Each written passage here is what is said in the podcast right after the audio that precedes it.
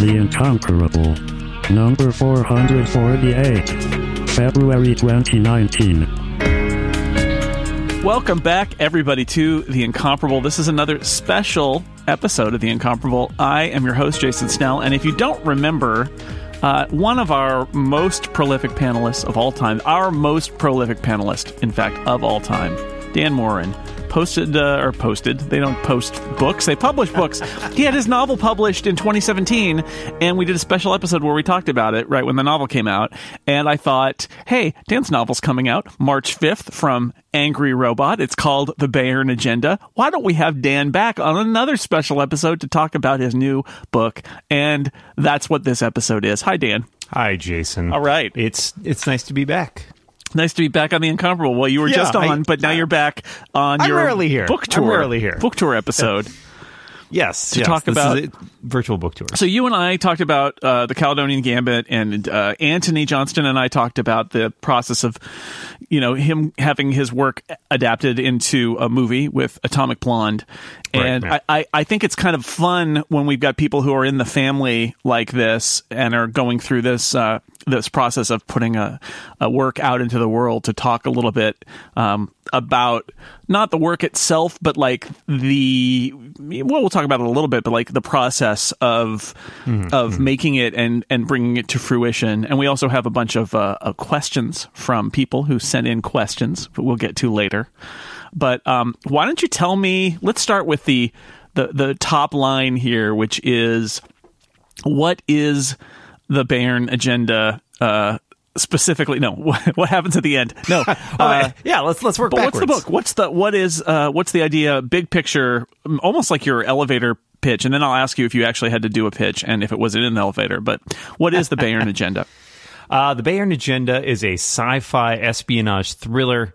It's a Mission Impossible by way of John le Carre set on a bank the size of a planet uh, with some intrigue between these two superpowers. And it basically involves a covert oper- operations team investigating some uh, illicit connections between their rival superpower and this sort of data haven slash financial center. Uh, and it's it's all about trying to stop that Cold War from turning into a shooting war. So if I were to make an analog to history, I would say that this would be like a, a Cold War spy novel told in a neutral financial center like uh, Switzerland, maybe something like that Sure. would be. Yeah. Would that be an analog? That would that be a pretty good analog. To put it in the, in like John le Carre terms. yes, exactly in the vernacular. All right. All right. So um, the big question, and I think a lot of people have asked this, um, and, and there- definitely there's some confusion about this, and maybe we can talk about the history of it a little bit. But why don't we just embrace it now? This is a book that is being um, marketed as the beginning of the Galactic Cold War series, and a lot of people have said, "Well, wait." Is it the sequel to the Caledonian Gambit? Is it connected? What's going on there? And there are reasons why it's a little confusing, but could you clear up a little bit what the connection between Yeah. your previous novel, which was from a different publisher, that was from Talos, this Yeah. is from Angry Robot. Um, what is the connection between the two books? So the connection between these books uh, is that they are set in the same universe, and they do follow largely the same characters uh, sequentially, like chronologically. This takes place after the Caledonian Gambit, the events of the Caledonian Gambit. Um, Okay, so goal- so hold on. yeah, yeah. Most of the same characters in the same universe Yeah. takes place sequentially with the previous book, Fascinating. Yeah, but It- we should, there should be a word for that. But don't call it a sequel, is what you're saying. Thank you, LL Cool J. Um, yeah, I mean, you know, there's always some challenges with this, and some of this is a semantic issue more than anything. Um, this is something that I, I feel that you don't. First of all, you don't need to have read the Caledonian Gambit in order to read the Bayern Agenda and kind of get what's going on. That's not to say that you might not get some more uh, insight to some of the things and some of the characters if you have read the Caledonian Gambit. Uh, that might flesh out some of your understanding or provide some nuance. Um, but I think the Bayern Agenda stands on its own as a story and as sort of a launching point uh, for a, a new series.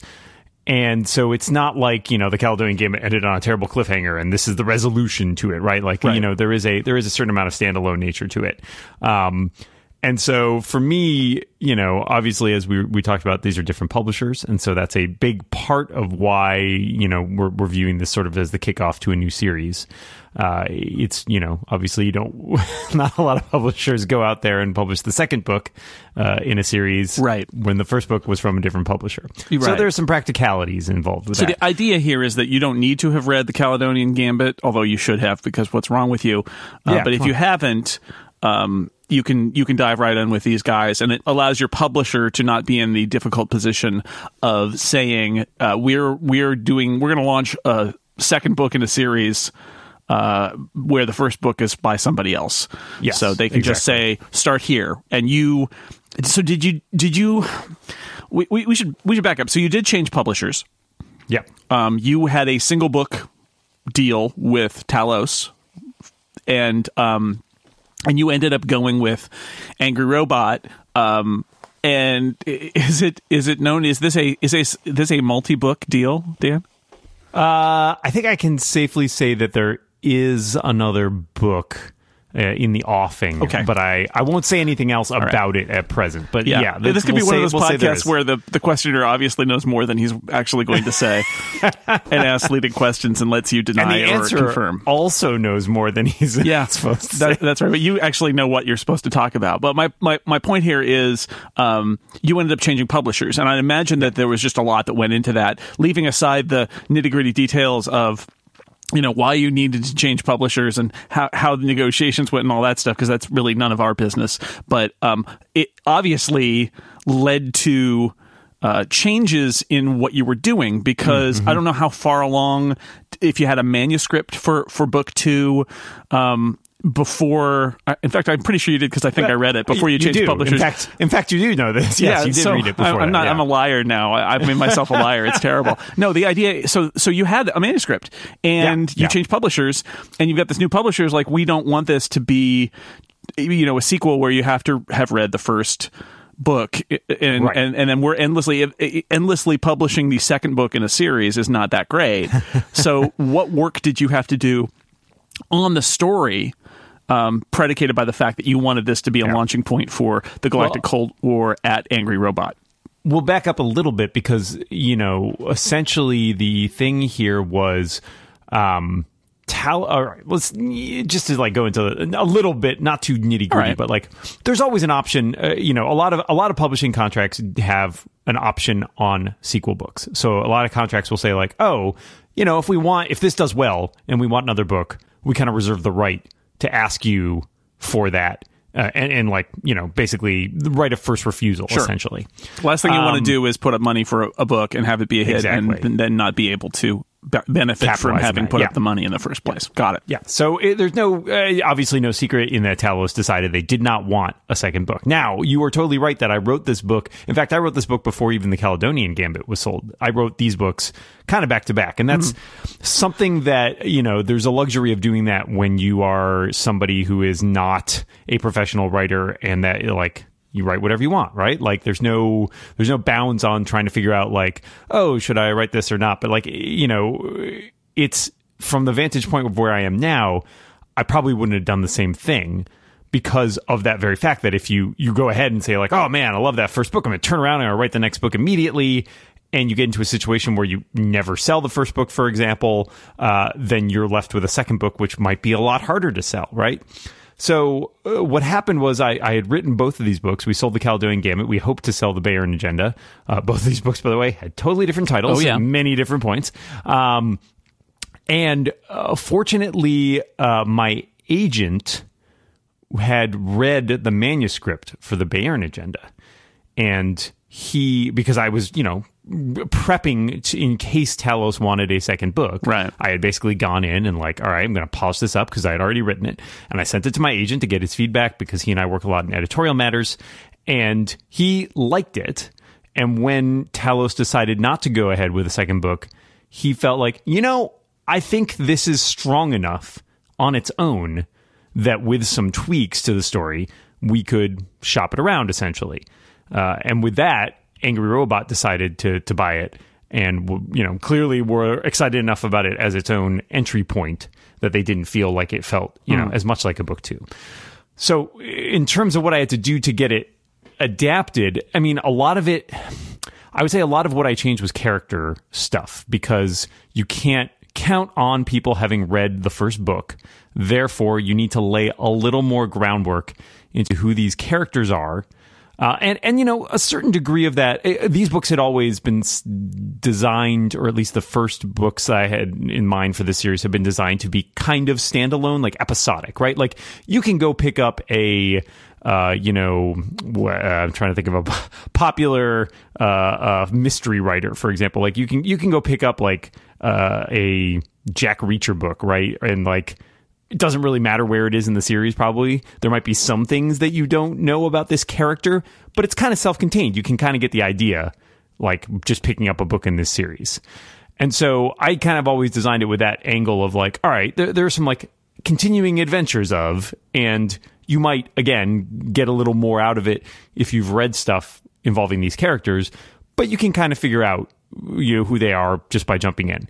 So a lot of the groundwork was done for me in that way, but there's definitely stuff that builds on events that had happened in the earlier book, uh, which I felt like needed to be sort of dialed back a little bit and and just sort of either explained in some cases or just sort of ditched in other places.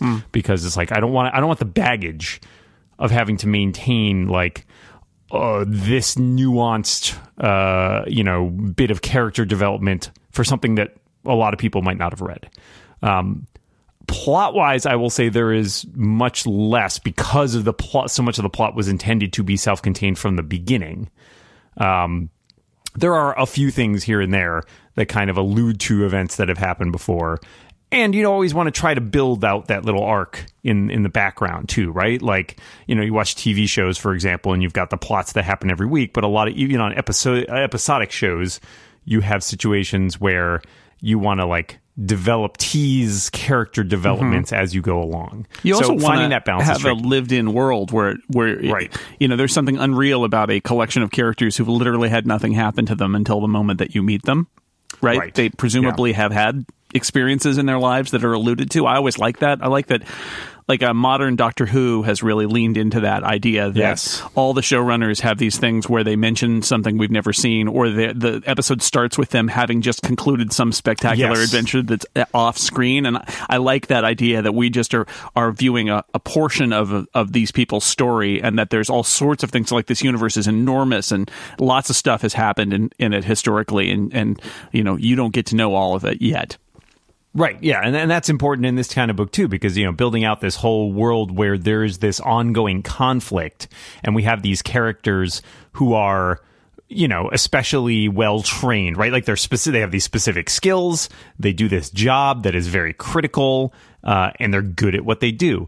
Obviously, you don't have situations where it's like, oh, well, let's just leave them on the bench for, for six months or a year or whatever, right? Like these people are obviously going out and doing things constantly. They are on operations, they are on missions and stuff like that. So you do want that feeling, right? Like the same thing you said. It's not like when the camera turns to you, all of a sudden it's like you're on, you know, and Right. and then when it pans away, it's like, all right, I'm gonna sit back and have my coffee and etc. Like I, I, you do want to feel like you're kind of getting a, a slice of what they're up to uh, and that you still sort of see it going off into the distance, like oh, they did these things. They there are these other threads that they might get into, but yeah, you got to you got to build that fully fleshed out world. So, in terms of building the world, since this is the second book in this universe, how much, and I think we had some questions in our little question list that were similar to this the idea that um, you're building, there's world building going on here. You are building a scenario in which your books are set, and that means that you have constructed um, how this universe works and wh- who the players are, and not all of that is necessarily reflected in uh, in what's specifically in the book, but you need to have the kind of like the space in which in which to play. So I'm curious, you know, is this something where you set the rules of the universe and build it just sort of as you go along, making things up as you go, or do you put some effort into thinking about big picture stuff, which is basically doing work on the world which is different than writing the words of the book, if that makes sense. The idea Yeah. of No, no, like, how much world building do you do going in? How do you tweak that along the way? Because you're set up here to write multiple books in this world, and you know, theoretically, if you were to write a third book in this universe, you would probably want to play by the rules of the first two and not be hemmed in by rules you set up in the first two. Yeah, so that I mean, am I a just-in-time compiler? Is that what you're Oh, asking? interesting. Uh, That's I, I understood that reference. that, that was for that was for our Computer uh, people, our tech, our tech people. Yeah, um, a little of both. I spent a long time planning the whole layout of the universe before I'd even really gotten into the Caledonian Gambit, um, and so and some of that stuff's going to change, right? Because you have plot necessities, uh, and as you go, you're like, no, this thing isn't relevant, or this thing, um, I want to change that because I'm going to use something different at this point. I need something that fills that. So I do a little bit of both because I, I do have like sort of a large uh, sketched out idea of like you said who the players are and what the universe is and it's tricky because if you are too adherent to the things that you created perhaps a long time ago, it does hem you in and it does prevent you from having uh, situations where uh, you need something that can't fit. So, I mean, best example for me would be uh, essentially places. Like I had a map that I made, you know, uh, years ago now uh, of sort of the galaxy and its layout, and it's a fairly small universe and that that that that raises problems because sometimes you need a a location that doesn't fit with any of the locations that you've either previously described or that you've even mapped out. You might say like I need a planet that is not in under the sway of either of these governments but geographically needs to be accessible in such a way that it can be located here or hereabouts and it's like that that can be hard. And so I've had to like tweak some stuff as I go along sometimes because what's nice is, as you said, because you build out all this world building stuff, not all of that goes in the novel, right? Like you don't just like info dump everything that you've written, your whole like in Wikipedia or whatever for this universe. And so I might know stuff in my head that I think like, oh, well, you know, that's this place or that's this person. But nobody else knows that because it's still in my head or in my private documents. So if I need to change something because it fits better, if it's different than what I had originally imagined, I'm free to do that. Ah, because But it's not it- it's not put down in the canon yet. It's just sort of in, in your working draft of canon. Um, Exactly. But you didn't, as long as you can remember that it wasn't actually put in one of the first Right. two novels. That- I see why George R. R. that's the fun Martin has like an assistant with a database. Yeah, I mean, even and even two books in, like you know, uh, I there are things that I don't remember. like it's funny how good my memory is, and how many people's memories are for things in other people's work that is is not as good for stuff that you yourself have Oh, created. oh yeah, for sure. Well, because I you're don't know why that creating, is. you're not ri- reading and rereading. Um, you're writing Yeah. and editing, and it's a different. I, I I've been editing this book that I wrote, you know, whatever five eight years ago, and I um as I'm doing the rewrite of it, I keep f- coming on things where I'm like, oh. Uh, that's clever. Like I have no memory of it at all, or I find myself doing a, a rewrite insertion, and then I go down three paragraphs, and I go, "God, I already wrote that Yeah, like yeah. eight years ago. I already did it." Um, so I, it, it's. I think your brain works differently. But do you have a?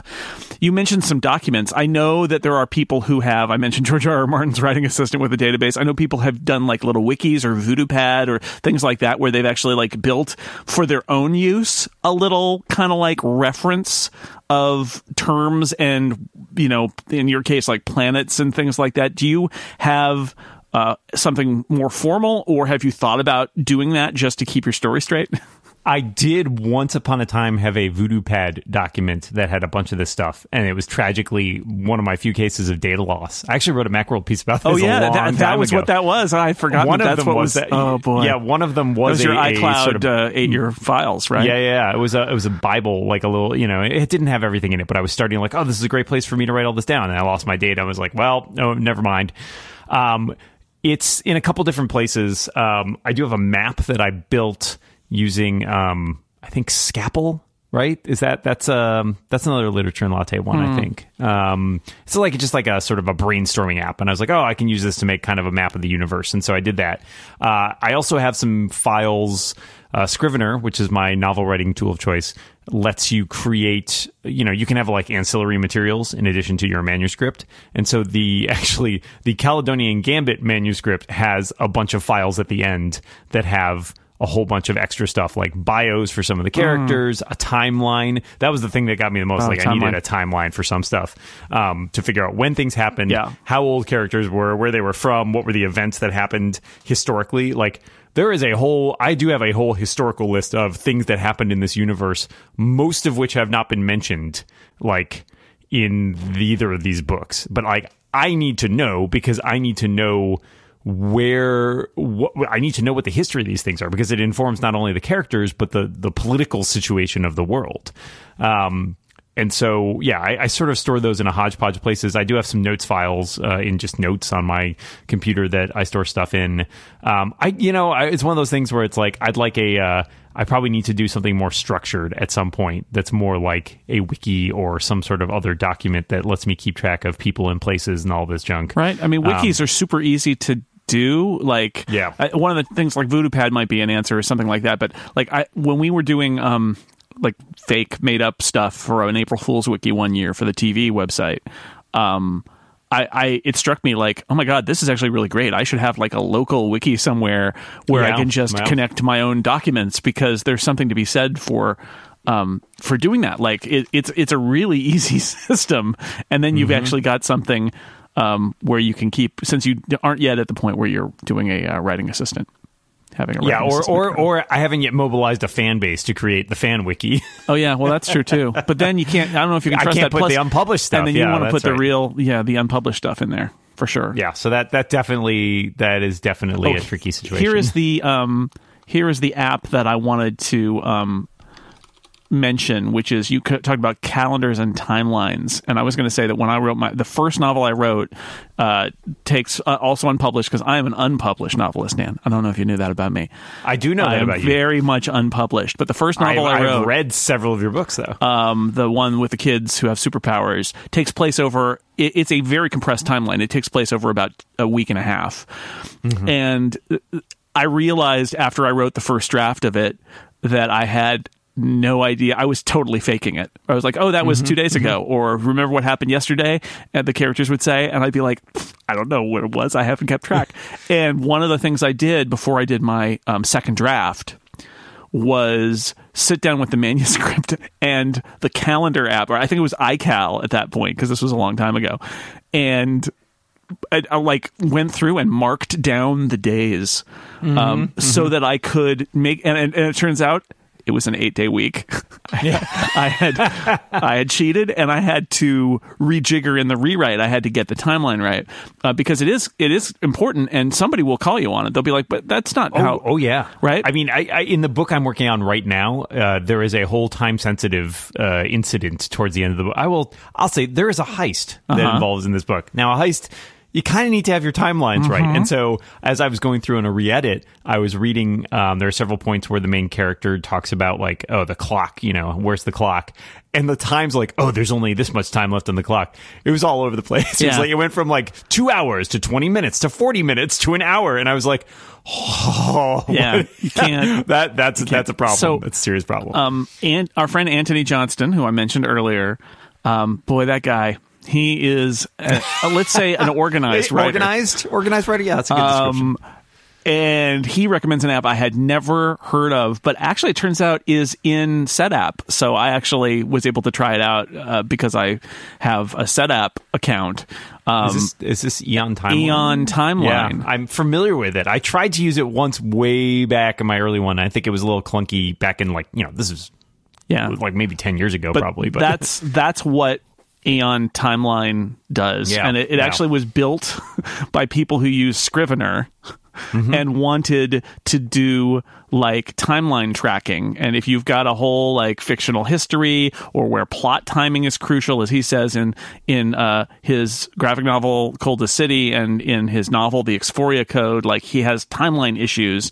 And rather than have sheets of paper taped together and attached to a wall or whatever. He uses um, Aeon Timeline. So there's there's tools out there, which is I, I think it's, pretty literally cool. ins- it's literally installed on my computer. Yeah. I just opened it because I was like, oh, do I have? I do have this. Yeah. I have many. I have version 1.0.6. Lots, It's lots of old. lots of writing tools out there. Ultimately, so I mean, I, I guess we can talk about the tools a little bit um, because I know people want to know about that. Uh, you mentioned Scrivener. Is is Scrivener Mm-hmm. basically where everything is living these days for you?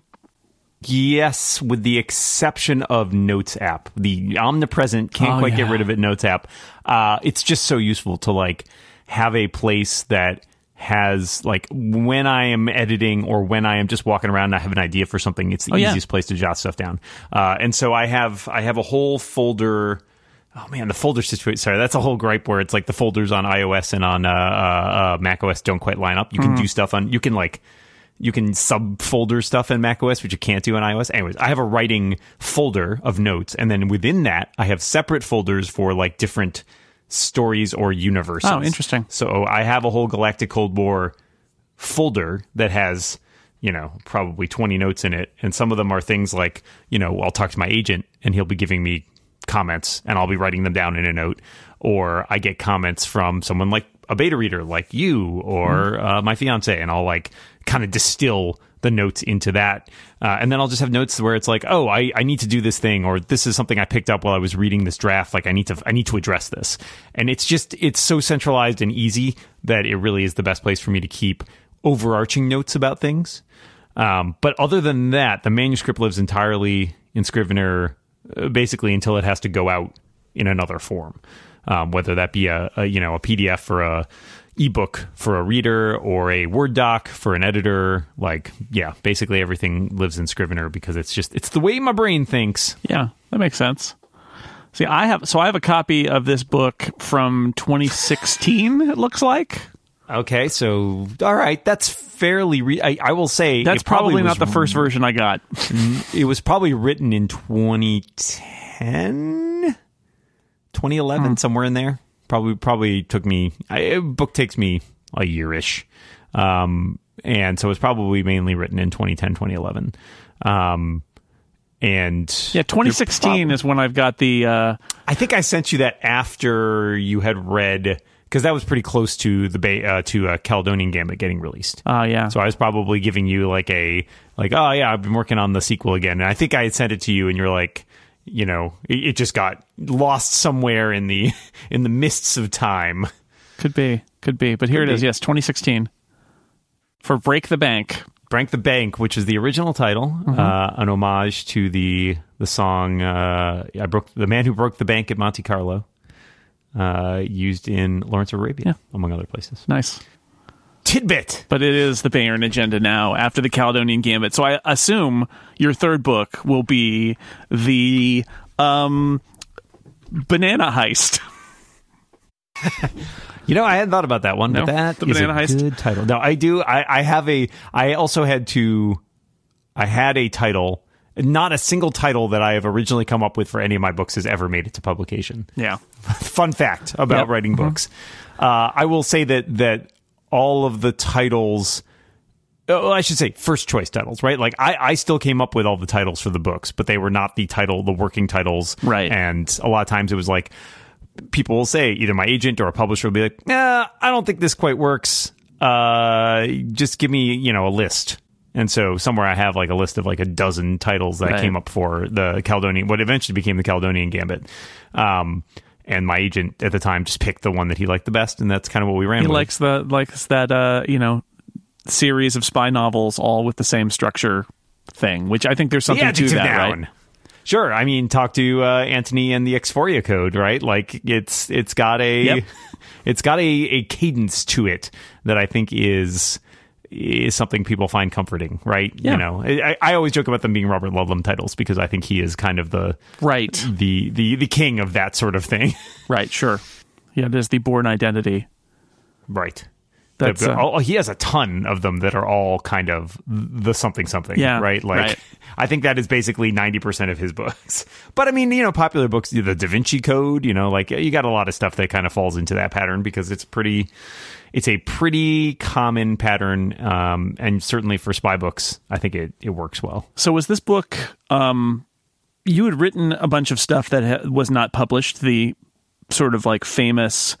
You write a bunch of books and throw them away, and then you eventually write a book that is your first novel, but it's not the first one you wrote. Was it easier having having written that? I know you wrote it before it was published. You wrote this one, but was it easier writing this one, having created the world and having a bunch of novel manuscripts under your belt to do this, or was it more difficult or the same? I felt like this one was easier in a lot of ways. Um, but I will say, kind of with the asterisk on that, not being published at the time, it gives you a lot of freedom in terms of how you think about it, right? Like, if you're working on something and there's no deadline or no expectation of when you have to turn that thing in, and you're like, oh, I've got as much time as I want to work on this, like eh, that, there's a certain amount of freedom to that. Uh, and then having written stuff before, as you said, you start to sort of get the hang of it. I, I do think you know, I stand by that old. I think I heard it from Neil Gaiman, but Neil Gaiman, I think, says it's a Gene Wolfe quote, which is, "You never learn how to write a novel; you only learn how to write the novel you're working on right now." Um, and I think that's true because they're all different beasts. So I will say, like, you know, I, I've got a couple works in progress right now, and I struggle definitely with both of those, including the one that I'm most recently working on. Like, I you sit there going, like, I've written, I've, I've now written like five books. why can't? Why is this one not working? uh, and you know, some of it is feeling like I you do learn skills, but some of it's also that each subsequent book you want to do better, right? So you push yourself maybe a little bit more in terms of structuring or in terms of um, who you're your POV characters are or the the complications in the plot you're trying to tell, right? Like you want to do something a little more sophisticated. Uh, and so I think that you kind of your difficulty, your degree of difficulty ramps up as you go as well. And there's expectations too, right? Like you've published a book, you don't want there's the dreaded sophomore slump, right? Like, oh, oh yeah. they're they spent so long working on their first thing, and then they had to like quickly do a second thing, and it's not as good, right? Like people worry about that. I, I think I'm I get the benefit there because uh, my second thing was done before my first thing even hit the world. No, so, so technically the third book will be your sophomore slump. Yeah, trust me, I'm working on that now, and it's it is definitely trust. When you also have a deadline, it's like this is under contract and needs to be turned in at such and such time and that does That's not different. help. yeah, it's a little different. It's Uh, different. it's one thing to to write articles on deadlines where it's like, nah, 800 words, you can crank that out in a couple hours. Uh, it's hard to do that with 100,000 words. Like Yeah. that's that's a tough thing to to pull tough off. to tough to crank that out. Well, I think there's definitely truth both in my professional life and in doing NaNoWriMo for a bunch of years. The you know, there's so much mystification of the writing process where people are like, "Oh, the magic, the muse comes down, and I'll never write like that." And they see finished, you see finished books, and you're like, "Oh, they, I can never be a writer like this because look at how they've built this intricate, intricate puzzle box." And the truth is, of course, that it was garbage, and then got very, uh, with a lot of work, it got turned into something that looks like an intricate pu- uh, puzzle box. You, you also get very dissociated from it as it goes on. Like, you know, picking up the paperback copy of the Bayern Agenda, which is like right in front of me, like it's harder. It's it's. I feel less like viewing like oh this work of art that I have poured out and created than I have like. It does feel like looking at a bunch of words on a page sometimes Yeah. and being like, I've read this so many times that it's no longer. I, I feel very clinical about it Also- rather than very like emotional. if you built a chair and you know you look at that chair and everybody else is like what a beautiful chair and you're like yeah well um, i had a problem with this thing and i had to Yep, i had yeah. to patch that and this thing gave me trouble and and i had to undo this whole part and redo it and put another piece in and like Yeah, that that's the truth of the if, if you're other people only see it. the finished product, you see the all the flaws along the way. Right. So my, my point was that there's so much my, uh, mystification that goes on where it's like, oh, the, the exalted writer and all that when it's actually hard work. I all, Yeah. I will say the one thing that seems to have gotten through to a lot of people about writers that does seem like it could be a bunch of hoo ha, but isn't, is this idea that you need to write every day and that writing is a muscle and that the more you do it, the um, the easier it comes. And writing isn't a muscle. Writing is a set of pathways in your brain. But beyond that metaphor, it's absolutely true. And that goes for whether you are like, if you do NaNoWriMo, I would argue that by the time you're at day 30, you are much more of able to write much more smoothly theoretically than on day one if you were writing every day because Sure. you get Yeah. in, you get in that way. And I was thinking about you and I talk about this, you know, writing columns and, and blog posts and stuff every week. And like every now and then I have that moment of, of a realization that like, um, I am I have gotten really good at doing that because I've been doing it for a long time. Sure, But yeah. for somebody else, it could be like, oh, I got to write like my kids writing essays, and they're like, I can't even. I struggle to write two sentences, Three and I'm pages, like, I go to Starbucks and I I I. type out 1200 words and send it in and get paid like and I don't even think about it but that's because I've Yeah. been doing it a long time and that's the truth of it I think there's a caveat to that, which I will say is, uh, especially my experience working on the stuff I'm working on now.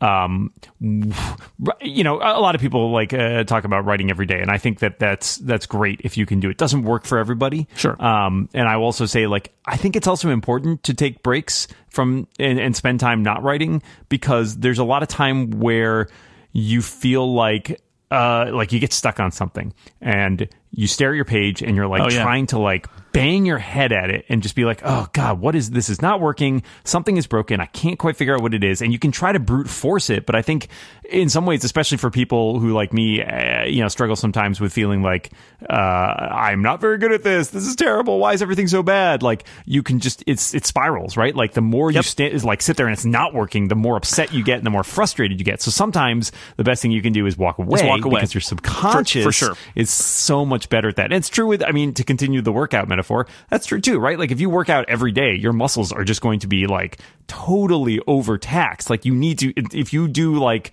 actual exercise regimens, like you have rest days Yeah. so that your body can recuperate. And, and I think that writing is like that too. There are some times where it's like, take a break, go do something else, get out in the world, talk to people, anything but writing to let the that part of your brain relax and let that subconscious do some heavy lifting for you. Yeah, and then you'll come back to it later. I, I absolutely agree with that. That's something that I talked to, with um, with David Sparks on Free Agents about a lot, which is this idea that I needed to, in terms of time management. My biggest thing for time management was literally recognizing when I was uh, when a problem was intractable.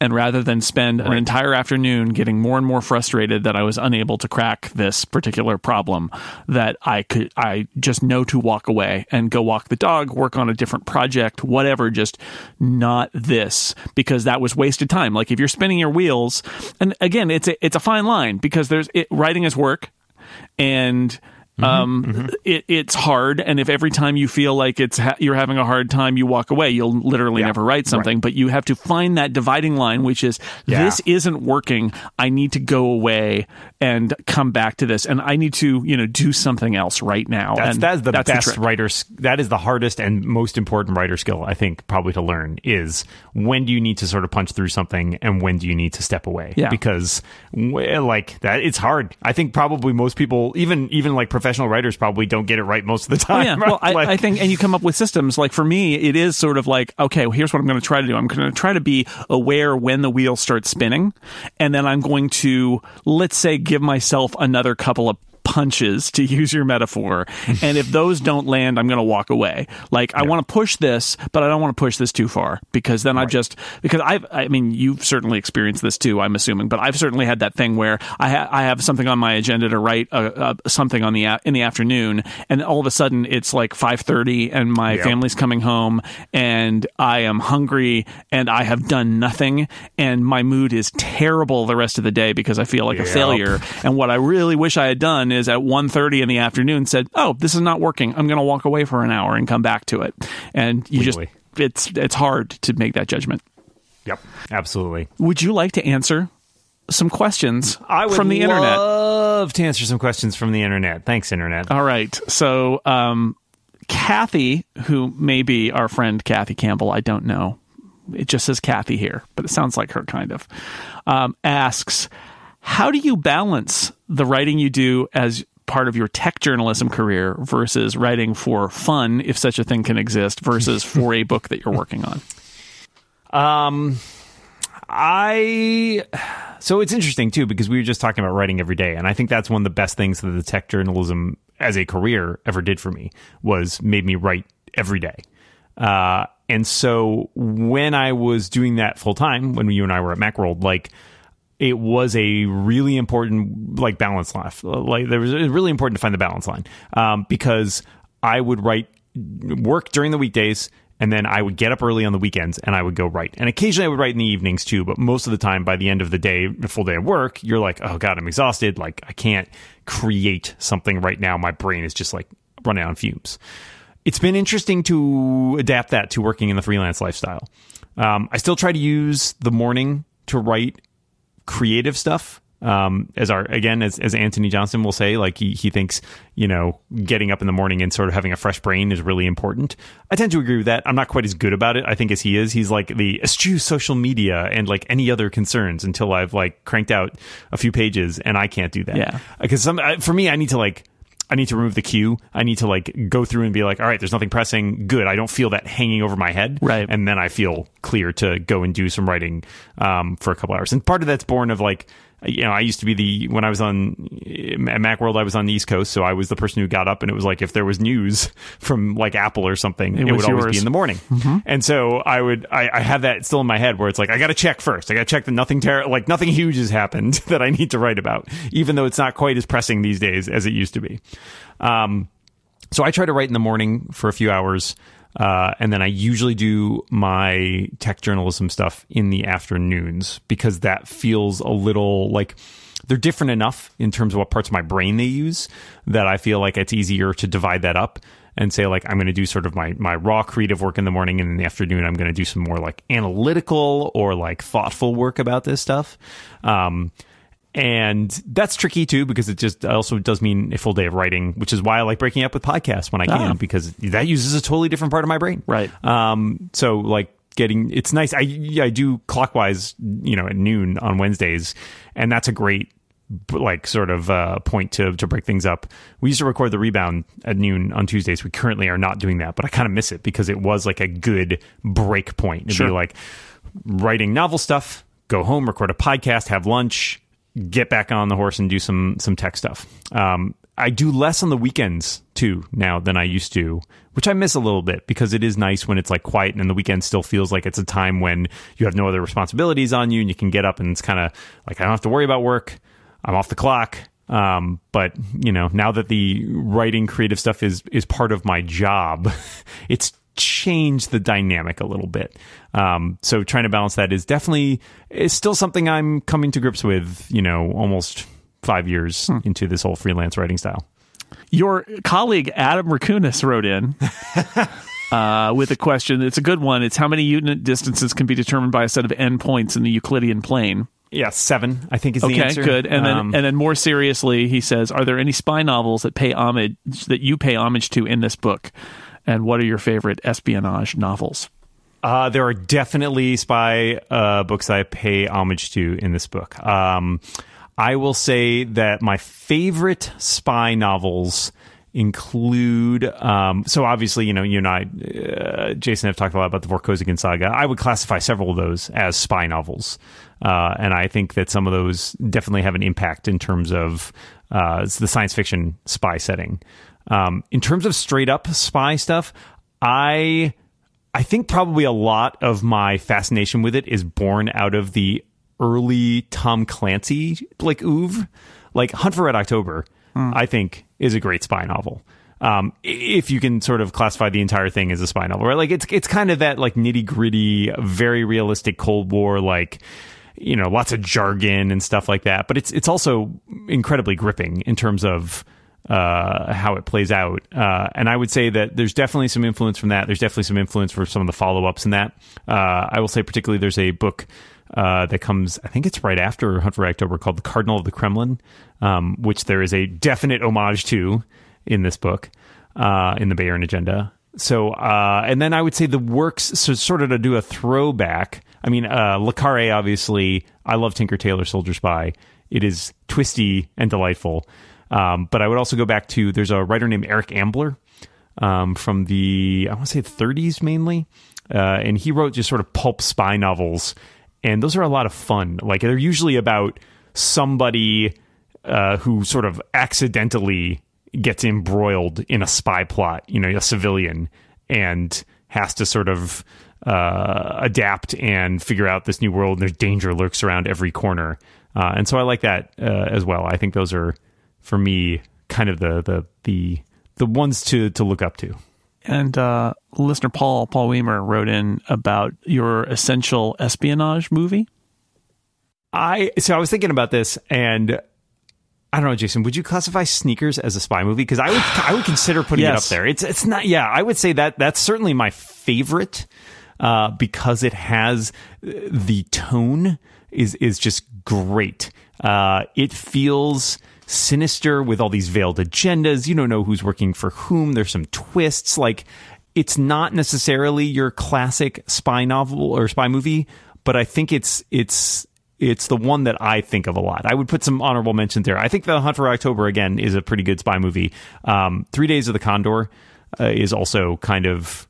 I I've only seen it once, but I really like it, it struck that tone. That 1970s spy thriller tone was great. Uh, there was a TV remake of that last year, um, which I watched, which I think was little watched, but it was it was interesting. I liked it a lot. I would also say my my top TV spy like series on on TV was probably The Sandbaggers, Yeah. which I know Jason you've now uh, consumed at least some of. Yep. Um, I love that. It's a great show. It is not a show that would. I feel like it is not a show that would ever work in modern day TV. Like people would just find it interminable, but it's great. It's I love it. It's good. It's on BritBox. I think people can get Yep. Sandbaggers. You can actually get it online, which is great. I had to like buy the DVDs at the time because you couldn't get it online like ten years ago. What is your this is listener Kate? What is your favorite place to write in Boston? For those of us who live locally and are toying with the idea, the magic. Are you going to give up your magic zone? and if you don't have one, what's your preferred space for writing? Uh, talk about your writing spaces and how you choose and what you write where. I tend to so I go to the coffee shop most mornings, uh, unless the weather is just like terrible outside. Um, and so I go. There's a coffee shop called Forge, which Jason has been to. I have. It's very nice. Uh, it's a very nice coffee shop. It's very close to where I live. Um, so it gets me just enough of that, like a short morning walk to sort of uh, clear your head and think about things a little bit. And then I get there and I sort of set up with my cup of tea. Uh, and it's got a nice place, like a little bar at the back where you can sit and like look into the uh, the room where they're like making all the pastries, which is nice because sometimes like I get a little antsy if I don't have some sort of window or view into the outside Sure. world or something going on. Like, because every once in a while you just need to like stare off into the distance. Right. And if there's just walls or whatever, that gets That's a little less dull. less interesting. Yeah. So that's my that's my favorite spot. But I so do bounce Forge, around. ForgeBakingCo.com and don't follow Dan Home. Yeah. But the breakfast there is good. but I'm probably working. Good, good, yes. good breakfast. They're, they make their there. own pastries, Yeah. which is which is delicious. But there are a bunch of other coffee shops that I've frequented in the area, uh, including I think most of Bayern Agenda was written probably at. Um, I don't know if they renamed it. It used to be called Block 11. I think it may just be Block now, but it's owned by the same people who own Forge, Hmm. uh, and that's down in Union Square in Somerville. And they also own Diesel Cafe, which Jason will remember. I used to spend a lot of time working out of when I was working at Macworld and a freelancer, uh, which is down in Davis Square uh yeah so there's lots of good coffee shops i like that because it it helps to get out to have something uh, people around i find that helpful it's weird it's like the weird counterintuitive thing where it's like because there's more distractions i need to focus more Yep. whereas at home it's just like oh there's nothing it's so quiet like i just get like i go out of my head a little bit sometimes like if i'm at home i need to put music on because otherwise i'm just not productive Very interesting. Very interesting. I, I agree with you. I have a weird one, um, and I go write my column now. I, I sort of followed the Dan lifestyle a little bit, and I uh, I write I try to write my column. First, I had a Starbucks that was within walking distance, and I got that kind of like I get to take a little walk, and then they shut it down, so I can't go there anymore. But I do. I will go to a cafe, usually uh like a Starbucks that's nearby, because I live in the burbs, and there isn't a good cafe that's not um, actually, there are a couple of good cafes in downtown Mill Valley, and they are completely full of people because they're it's like super hipstery, and it's like I, ca- I can't all work there. all those people are working on their novels too Yeah, they probably are. Um, but I, I, for the same reason that you do, I find it valuable because it, first off, it, it gets me out of the house. It's a change of scenery. Second, uh, this counterintuitive thing about like, well, Um, if it's noisy and busy, I kind of have to focus. And the third thing is like if you make a thing of it, now I can't just sort of drift through the afternoon looking Yeah, at web right. pages. Like I made a point of going out. I need to Yep. do some work now. Why, otherwise, why am I here? Right. And- Why am I here spending money and taking all this time? Yeah, exactly. It is nice to give you that that hook to sort of peg things onto. Yeah, so I think that's powerful. And and and Kate, yes, if you see Dan, if you see a guy, well, it is Somerville, Massachusetts. So if you see a guy in a Red Sox hat, it might not be Dan, That's true. It probably isn't. but it might be Dan too. writing uh, at the at the at, ideally at the front table at Forge. But I like the front table, but it's it's worse in the winter because then the cold air comes in. Oh, yeah, so I- that's I, tend true. to retreat to the back in the winter, All but in the summer I like being up front. it's nice. It's pretty nice. Uh, speaking of of cafes, uh, Jim Hart asks, "What's your favorite kind of tea?" Ah, my favorite kind of tea. I am a black tea person. Uh, I will say I tend to bounce around a little bit and try a bunch of different ones. Um, when I go out, it's usually like an English breakfast tea because you can kind of reliably count on that being a thing. Um, but I have a bunch right now that I bought from our friends at the uh, New Mexico Tea Co, uh, and I'm I'm sort of a classist. I do really I, I love I love uh, Scottish breakfast uh, is one of my favorites. I think of the breakfast teas, there's something about that particular type. Maybe because I used to live in Scotland that I just really appeals to me. Um, but I just had this um, version from uh, New Mexico Tea Co that's called the Sweet Souchong, which is it's it's it's weird but delicious. It's like it's like a smoky sweet like tea, and it, it's almost got like a it's like it's like a barbecue sauce or something. That sounds weird. That sounds weird when you put it that way. But like Lapsang Souchong is very very smoky. Like that is aggressively smoky, and this has sort of a sweet maltiness to it that is is uh I just unusual. It is not like anything else that I have tasted. So I, I like I like that quite a bit. I'm still working my way through that, but there's a I have a bunch of different teas from them. I just ordered uh, some of the Kenyan Lelsa, which you recommended. Uh, yeah, I love that too. them. It's become my daily my daily drinking tea. I just buy big bags of that because I know that it's very.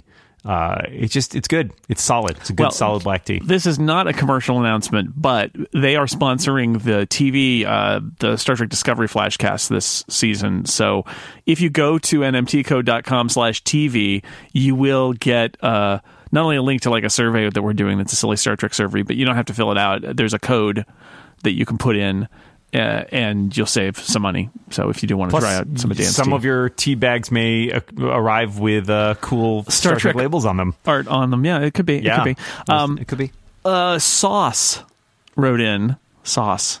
Speaking of barbecue sauce, this is probably not barbecue sauce itself. Sentient barbecue sauce. Has wrote in to say, has playing Dungeons and Dragons influenced your writing, or has writing influenced your Dungeons and Dragons? Yes.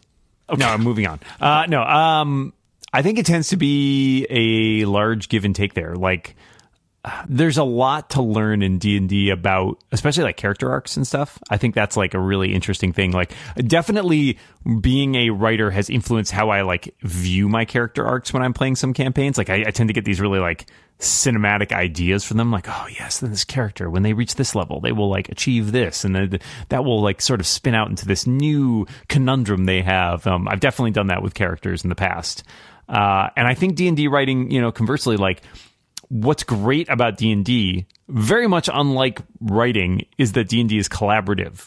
Uh, not say writing isn't collaborative or can't be collaborative, but D&D has got that delightful those delightful moments when somebody else in your party or your dungeon master throws that curveball that you did not expect and you have to adapt to it.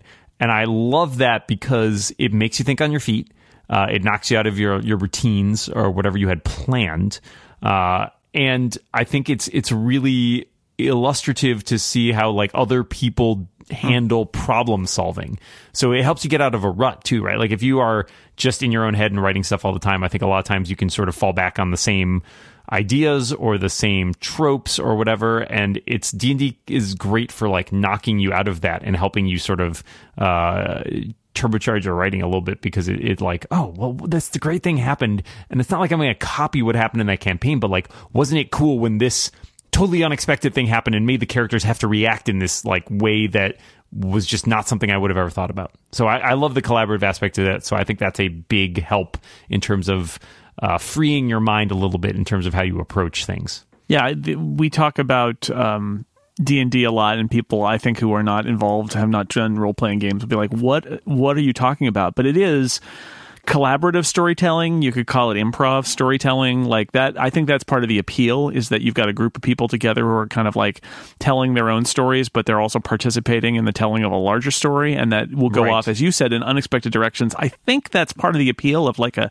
a, a TV writer's room kind of thing, Yeah, where yeah. um, in most of those, what they do is the, people are throwing around ideas and bouncing off of each other in the writer's room, and at some point, a writer goes away and then writes on their own. And and I think that's a nice combination of like using l- letting the other people kind of like open up pathways you might not have considered but also being able to go away and kind of make your own thing. Um, it's an interesting combination. I, I find that sometimes where I uh, am beating my head against something in terms of uh, writing something fiction wise and then we'll be in you know we'll be playing D&D and then the ideas are coming fast and furious and it's like oh right other people are helpful Yeah, right. Like it's, that's so nice. I, I, it's one of the things I do miss about being a writer is it's very solitary most of the time. So I'm I'm ready for the call for the um, Galactic Cold War writers room, where we literally just spend two hours throwing out stupid ideas that then you take away and ignore. So just get me on that call.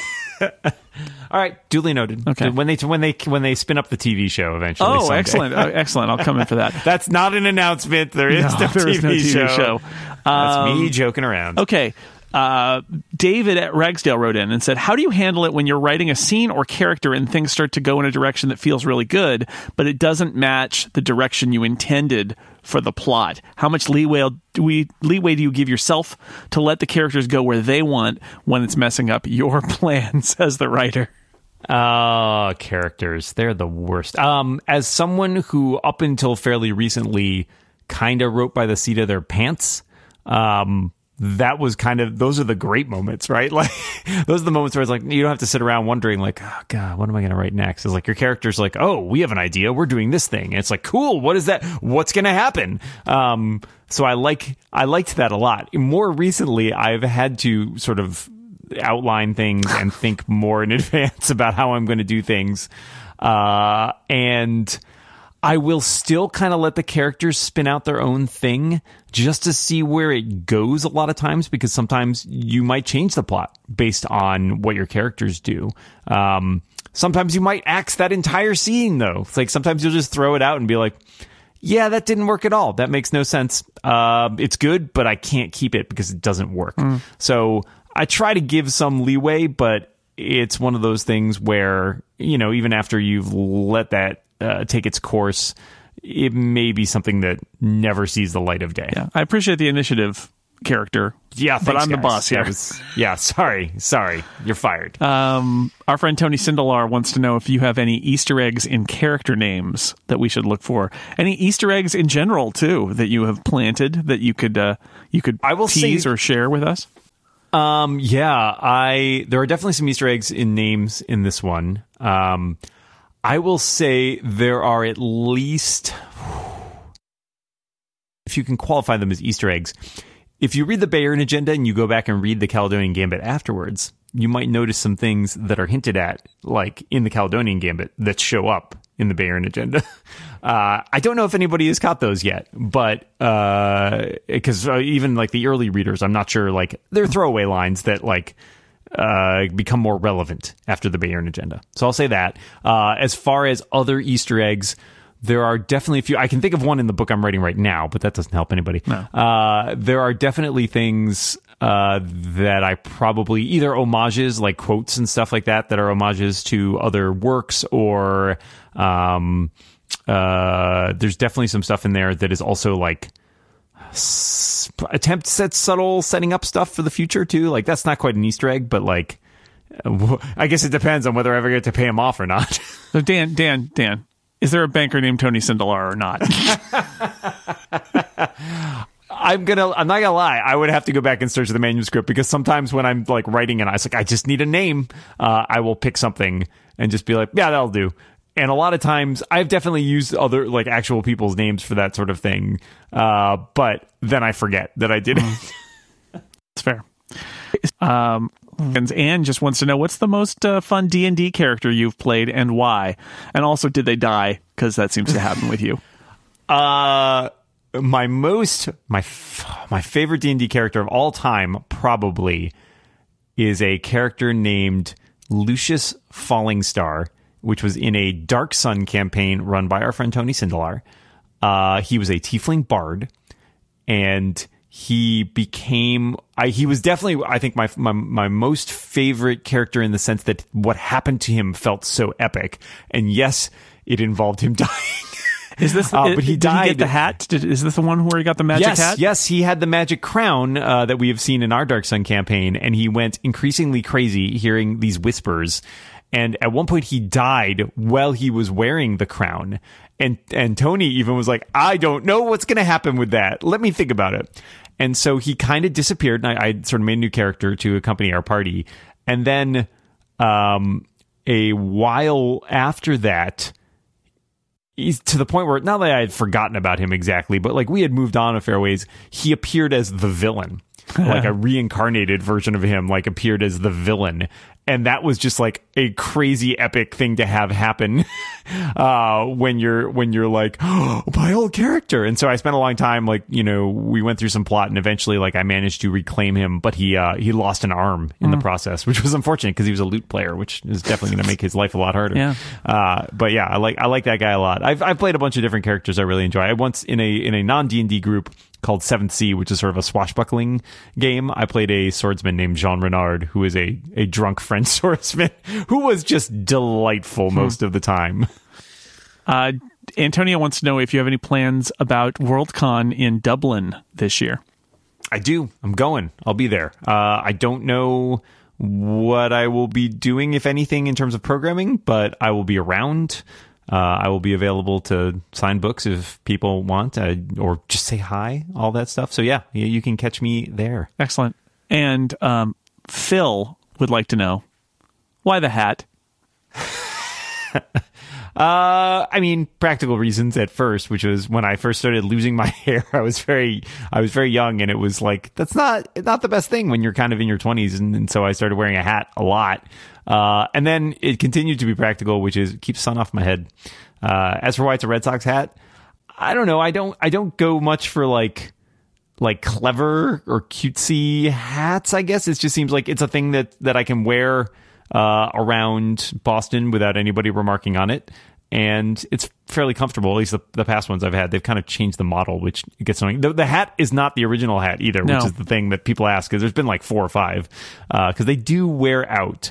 Uh, but I will say, I have been incredible numbers of places in the world where the hat automatically gets people to start talking to you. Like I was in Mexico back in November, and like there people, uh, these vendors at uh, Chichen Itza where we went, there are all these vendors trying to sell things, and they you know immediately seize upon that like ah Boston world champions, eh? You want to buy some of this? I'm like no, I'm good, thank you. So yeah, it's a conversation starter. That's why. That's I'm sure that is that is why. Also, uh, what's under the hat now is your head, but Is mostly my head, not yes. really so much the hair, but just the head. just the head. That's fine. That's that's that's good. It's it's Boston Dan. It's part of your uh, trademark at this part. Oh, Eric Fischel will be delighted. You'll have to pay him something for that now. yeah, no, we're gonna make Boston Dan a thing, Oh dear God. even though it's Somerville Dan, so it doesn't. Anyway, uh, anything that you have not uh, been asked by me or the listeners that you would like to uh, say before we wrap this up? Man, um, The Bayern Agenda is available where books are sold. yeah, I mean, I- published well, by Angry is- Robot. yeah, that that that is the most important thing. I will say, uh, and this is something I've made uh, comments about online, but I will I will stress it. Uh, if writers live and, and die by their book sales, like that's just the way it is. That is the business, and it is somewhat arcane at times in terms of like what is the most helpful. People ask me a lot, like, "Oh, should I buy the book uh, paperback or ebook? Like, what, what's the best thing for you?" It it. I'm not going to say there are no differences, but frankly it's kind of six of one and half dozen the other because yes, most writers probably get a better royalty rate from their ebooks, but that's not the only sort of factor at play here. Like a lot of times, paperback sales f- like factor a lot into how successful a book is, uh, and some of that's because the publisher gets a big margin for that, and they like to sell lots of copies. So. Uh, in general, my my you know stance is buy it in whatever form you think you will read it, and that is that is fine. But you know, buying it is a huge help. Uh, not only does it help me kind of like make a living from doing this, but it helps me get future books, right? Like the more books you sell, the better a chance that when it comes around to like, do we want another book from this guy, uh, that they will actually buy one. So tell your friends, uh, tell your family, tell the FedEx guy, like Yeah. pretty much anybody who buys this, like it's great. And if you especially like pre-ordering those first week sales, they make a big difference too, because that's kind of the biggest concentration of sales you're going to get. Right. And if you're ever going to make it onto like, you know, a bestseller list or something like that, it's those first week sales, unless Oprah later picks on picks up your book and is like, I really like this book, which is probably not going to happen here. Probably So, not. Yes, your your purchases are much appreciated and they make a big difference. Good. So thank you. Good. Well, Dan, thank you for being here and talking about your writing process and behind the scenes and how this all came together. Thank you for having me, Jason. It was a delight. And thanks to everybody out there for listening to this special bonus episode of The Incomparable. We will see you sooner than usual with another episode. Goodbye, everybody.